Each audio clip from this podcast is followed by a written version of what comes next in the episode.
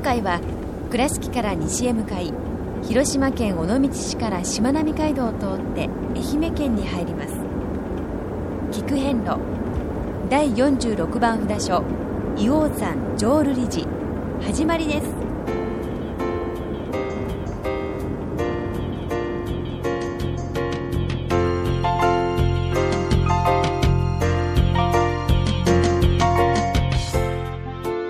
菊遍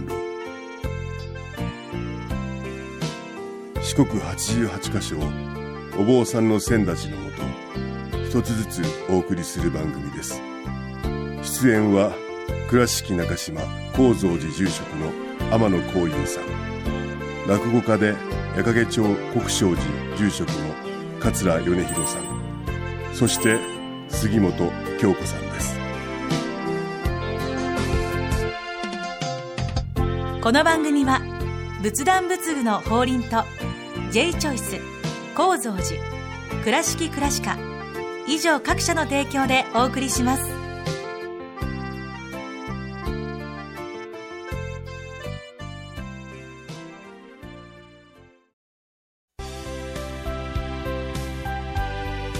仏壇の法輪は井上の法要事業部として仏壇墓地墓石ギフト商品すべてを取り揃え豊富な品揃えでお客様にご奉仕いたします。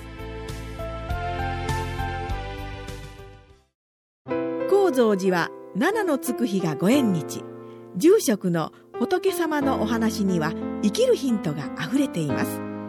第2第4土曜日には子ども寺小屋も開校中。お薬師様がご本尊のお寺。倉敷中島・高蔵寺へぜひお参りください。懐かしい昭和の倉敷美観地区倉敷市本町虫文庫向かいの「倉敷倉歯科」では昔懐かしい写真や蒸気機関車のモノクロ写真に出会えます。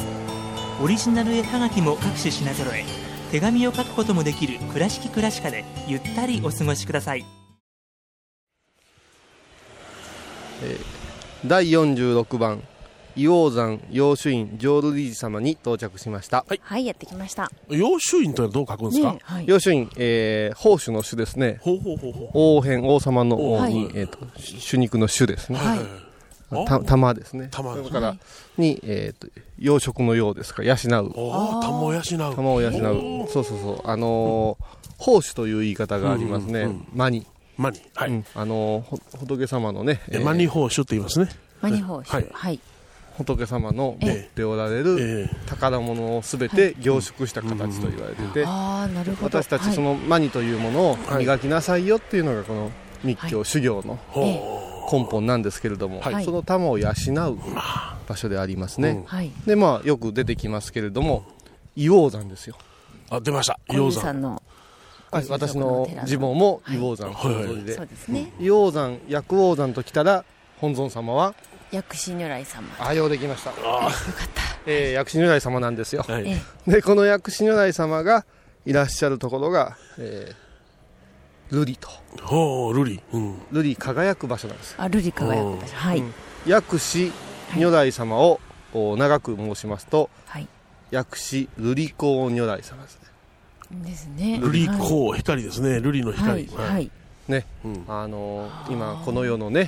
えーいろんな科学その他が発達しようとも、ええ。えー天然でしか出せない色が瑠璃色だと言われてるんですね、あそうなんですか。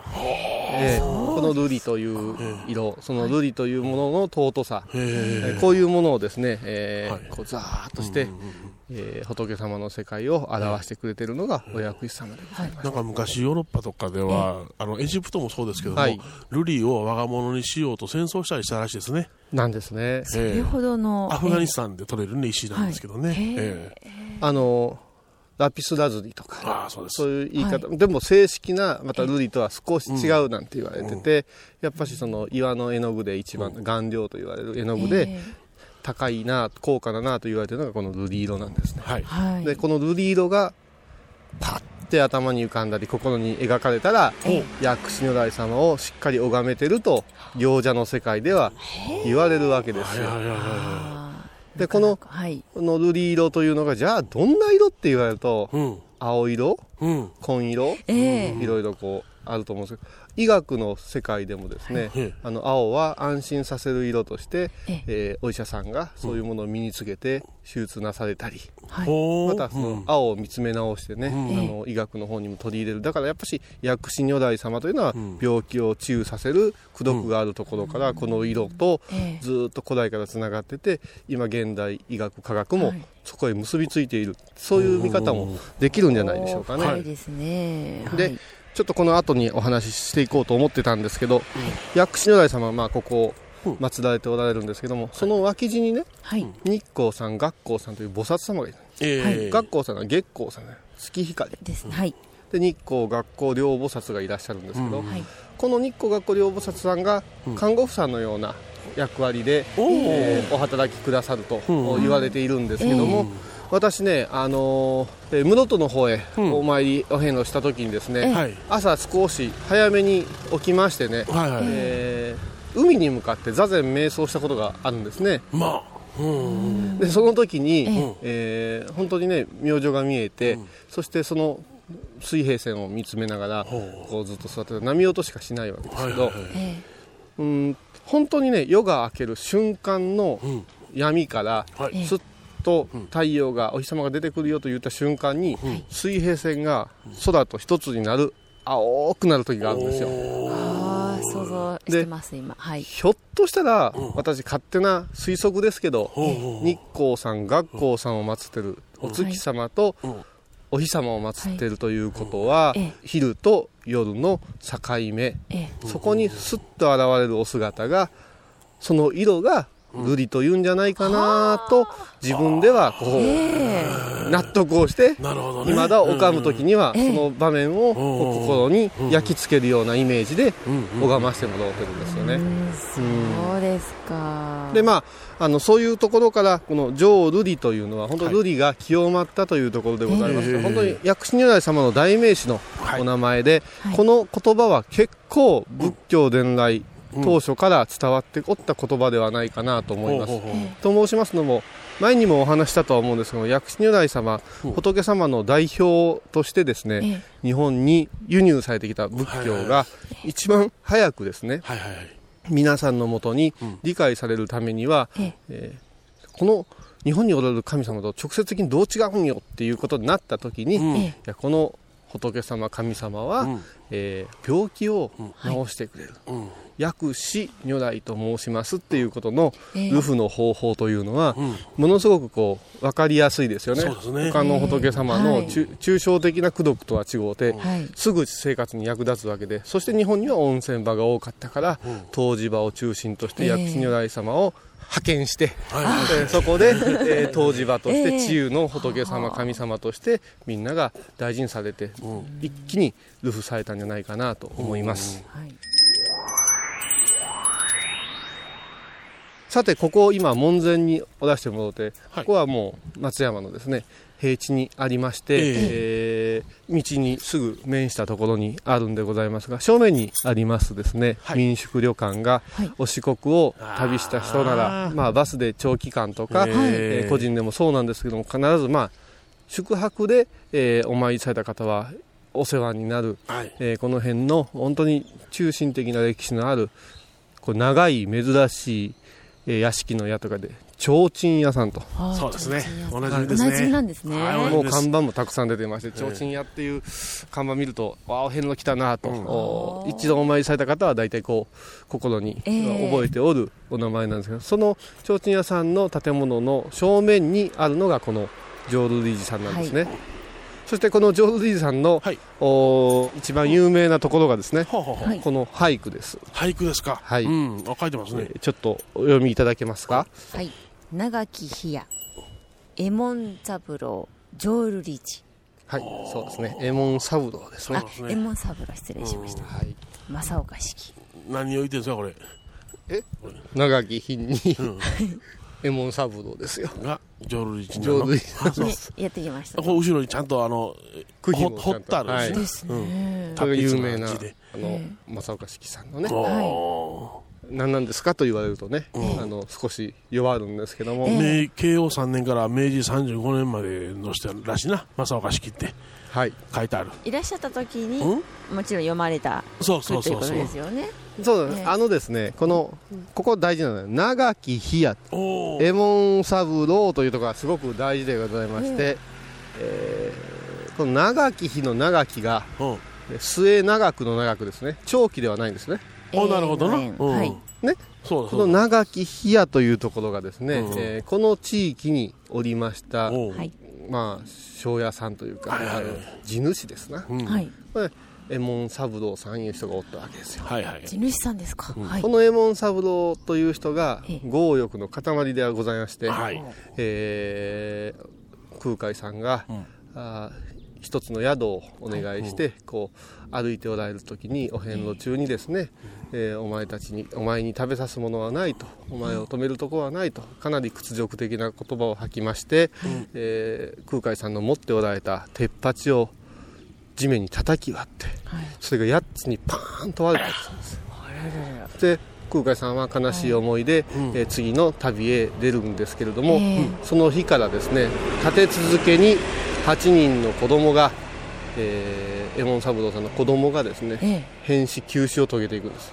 はい。中にはお一人の子供さんのお通夜の席で食べたものに当たってなんて言ってものすごい状況で次々次々こうして一気に子供を失ってしまう、はい。でそしてその後に、えー周りの方にひょっとしたらあれはお大師様空海様で、えーひどいことをしたからのあれじゃないかなって言った時に発心出家されてえこれじゃいかんって一つ詫びを入れよう言って、えー、右衛門三郎さんはお遍路に出るんです、ん。でお大師様の歩かれた場所を一生懸命追いかけるんですけども、なかなか会えずするんですが、ええ。これが一説には、ん。えーお遍路の始まりと言われてるんですよ。懺悔報いの供養のためにっていうこと。でなかなか会えないんですよ。はい。会えず会えずして21遍でしたかね。そうですね。えーずっとお四国回られるんですね。さすがに会えなくて、その年に逆に回ってみようということになって、はい。逆に回ったところに、えー以前出ましたかね正山寺というところの、はい。すぐ下降りたところに上信庵と今あるんですけどもそ,、えーそこのところに倒れられるんですよ。ええ。そうしますともうダメかな思ってパッと見たら空海さんが立っておられてあなたの業は全て流れましたよ言って、お杖を立ててそれが杉としてバーッと伸びたという話。ですね。それで今後出てくるであろう石出寺というお寺のお話につながっていくというはい。そういうお話があってええ。その話の、えー部分を分かっていただけると長き日や右衛門三郎浄瑠璃寺とああなるほど。なってくる。この長き日というのがええ。どの長さかなというところにちょっとこはあはあはう思いをさせてもらうと、俳句といえばその季語がいるってなこと言うじゃないですか、ええ。これ見た感じないですよね。そうですだから長き日で季語を超越してるような感じがしますよね、ですね。ですね。だからそれは右衛門三郎がすまんのっちゅう気持ちでお大師様を追いかけられた時が長き日なのかうん。その折からお遍路がずっと続いておりますよという長き日なのか、ええはい。これからも続くというのかっていうところをこう思わせてくれる、はい匂わせてくれる俳句じゃないかなと一瞬読んだ時、なんじゃって思うんですけれどもどうしたの？う んその深さが、えーそういうお話がバックボーンにあることが分かればですね、ええ。またちょっとこう噛み締め方が違ってくるな深いなと思います、うんえーそれでは、えー境内へ上がりまして、えー本堂をお参りさせていただきましょうか、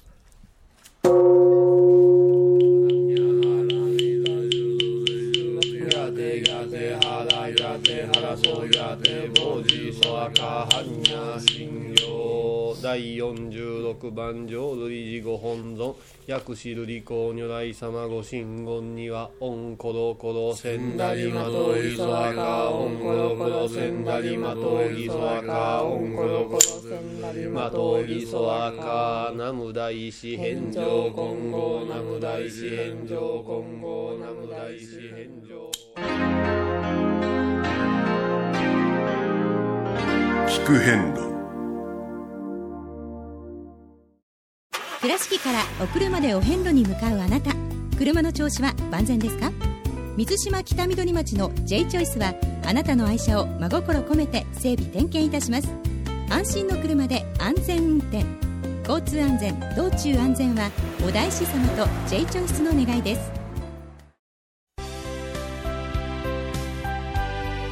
仏壇の法輪は井上の法要事業部として仏壇墓地墓石ギフト商品すべてを取り揃え豊富な品揃えでお客様にご奉仕いたします。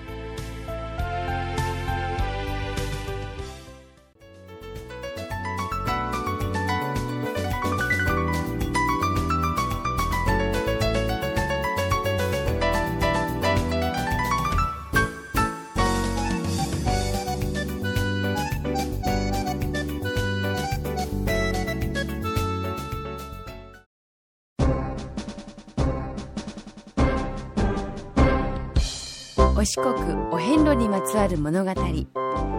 今では見られない風景を織り込んで今では語られない伝説をお届けします。創作小話「デコボコ同業記」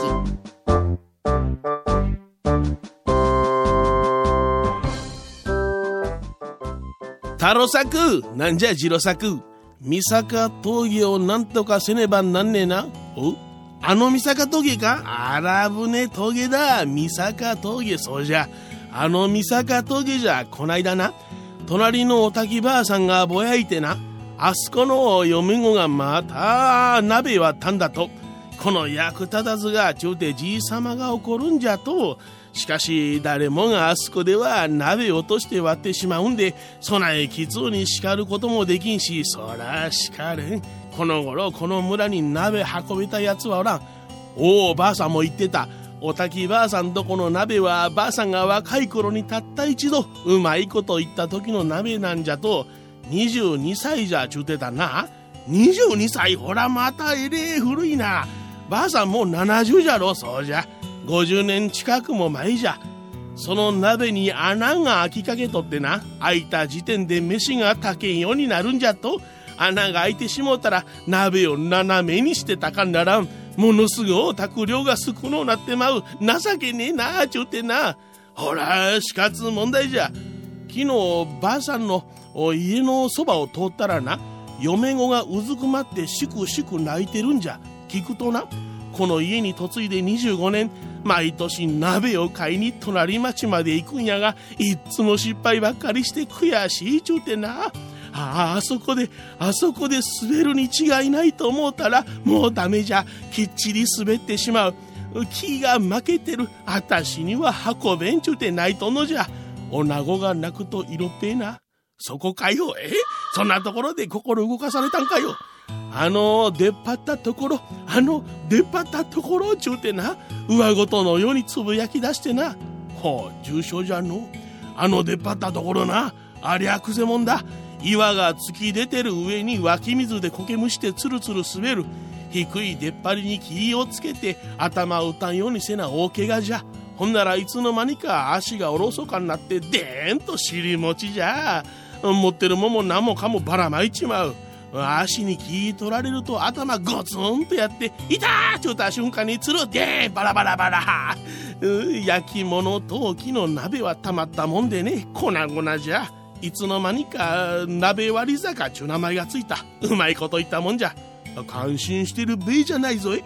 あの出っ張ったところあの出っ張ったところちゅうてな上ごとのようにつぶやき出した後爆弾宣言。なんじゃその爆弾宣言ちゅうのは。あの大岩を動かしてくれたもんには娘を嫁にやるっちゅうた。何？ばあさんの孫娘か？あらべっぴんじゃ。娘十八番茶も出花。そら鬼も十八じゃろ。いやどっちにしても一番ええ時じゃ。国の将来はべっぴんが決めるんじゃ。国の将来？おお村の一大事じゃ。みんなみんな集まれや。そうじゃそうじゃみんな集まれ集まれ。村の一大事じゃ。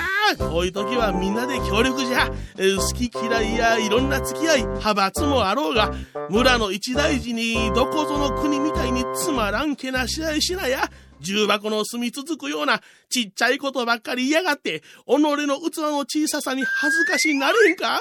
それ誰に言うてんねん？まあええほらみんな行くぞえいえいおー諦めよもうダメじゃびっくりともせん。さらば、べっぴん。お、あれ、太郎作？お、お坊様じゃ。木を岩にかけて、はは若いもんが20人がかりで動かんかった岩じゃ動くわけねえ。動くわけ。動いとるぞ。大きな岩。お坊様が人差し指を岩に当てて何か言ってるぞ。おおお指をぐーっと押しとるぞ。ああれあれあれ岩が半分に割れた。な、なんだなんだなんだ鼻歌混じりで前と後ろに担いで持っていったぞ。そのお坊様はお大師様でした。その岩の半分が第46番お札所、浄瑠璃寺さんの境内にあります。岩にもっこの網目が残り、網掛け石と言われるようになりました。この伝説、ただ、お大師様はお滝ばあさんの孫娘を嫁にはしなかったということははっきりしております。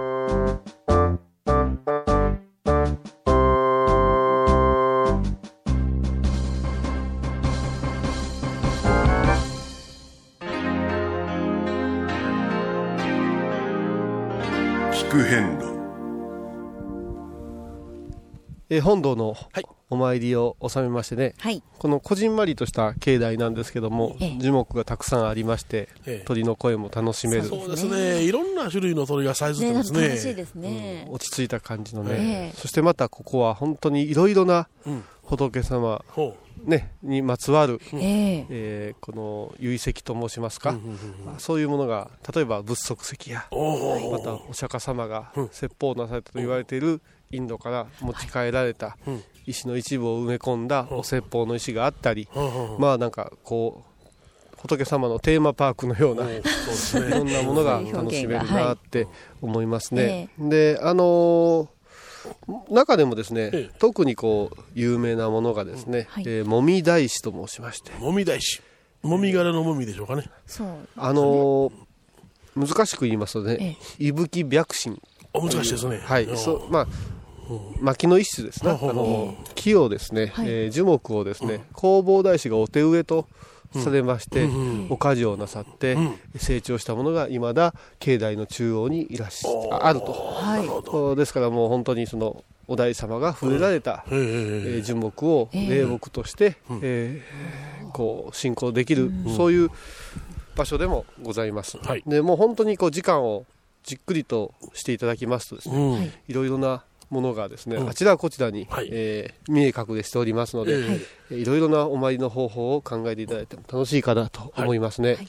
で大師はですね、うん。空海さんはあの昔は、うん。あのやはり植物にねうん。対しておかじって言ってね、おー。自分の拝まれるお力を、注がれたとよく言われてるんですよ、はい。例えば椿がたくさん並んでおって、え一番細くてはい。弱そうな椿に対して大きなお花をつけてくださいと毎日お勤めのお帰りの際にええ祈られたと、ええ。そうすると一番大きな花を咲かせてとか、まあ、結局果樹という力をですね、はい。えー実際にええ。こう植物を通して試されたというようなお話もあって、ええ。このもみ大師のお話もなんか分かるようなあ理解できるような気がしますね。またですね、えっと、このお寺はですね、えー奈良の大仏様がうん造立されて開闢される時にですね、ええその時を記念してえ行基様が殉釈されてそしてここにお薬師様を彫られてというのが一番最初のお話だそうです。あそうですか。へえですごいなと思うのが、うん奈良の大仏様をうん。建てられる際にええ。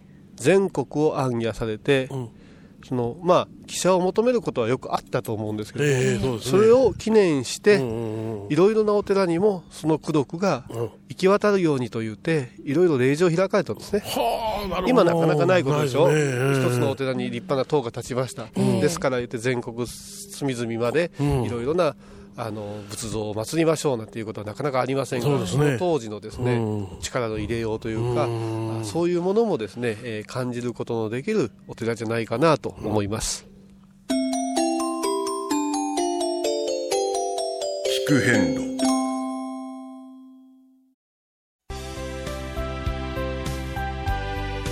仏壇の法輪は井上の法要事業部として仏壇墓地墓石ギフト商品。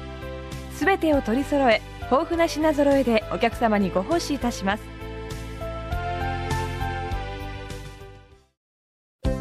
聞く遍路の最新情報や出演者のブログを見ることができるウェブサイト聞く遍路 .com 番組をお聞きになった後でホームページをちょっと覗いてみてください。音で紹介した内容を写真でご確認いただけます。まずは「聞く遍路」とひらがなで検索。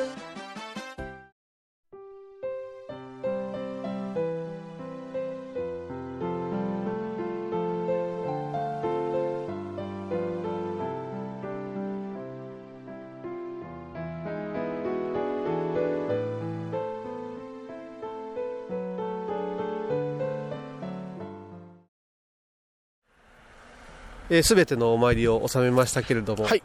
このお寺はですねあのちょっと横から入らせていただいて、えー裏手に、えー駐車場がございますがそうですよね。はい。あ駐車場からすっとですね、えー農協所の方へ抜ける道があるんですが、はい。できればぐるりと回って、はい。えー正面からね。三門の、ね、正面から入らせていただくと、はい。やはりそれだけの味わいがいただけると思いますので、えーほんの数分でございますから足を伸ばされたらいかがでしょうかね、はい。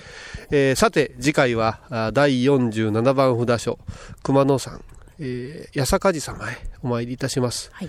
この浄瑠璃寺様からは、えー約900メートル歩くと10分車で3分のお札所でございます、えー次回は第47番八坂寺様をお参りいたしましょう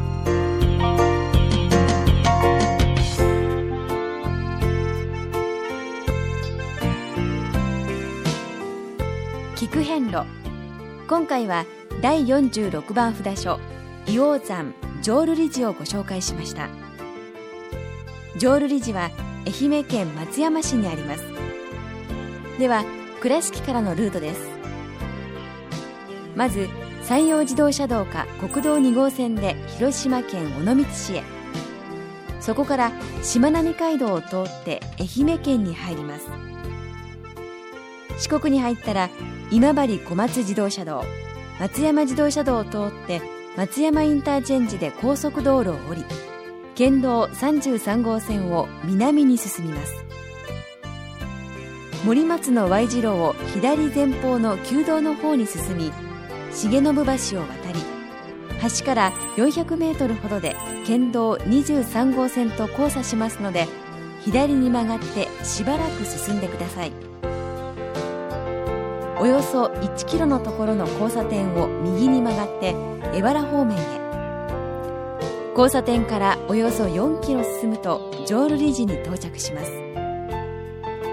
それでは次回も一緒にお参りしましょう。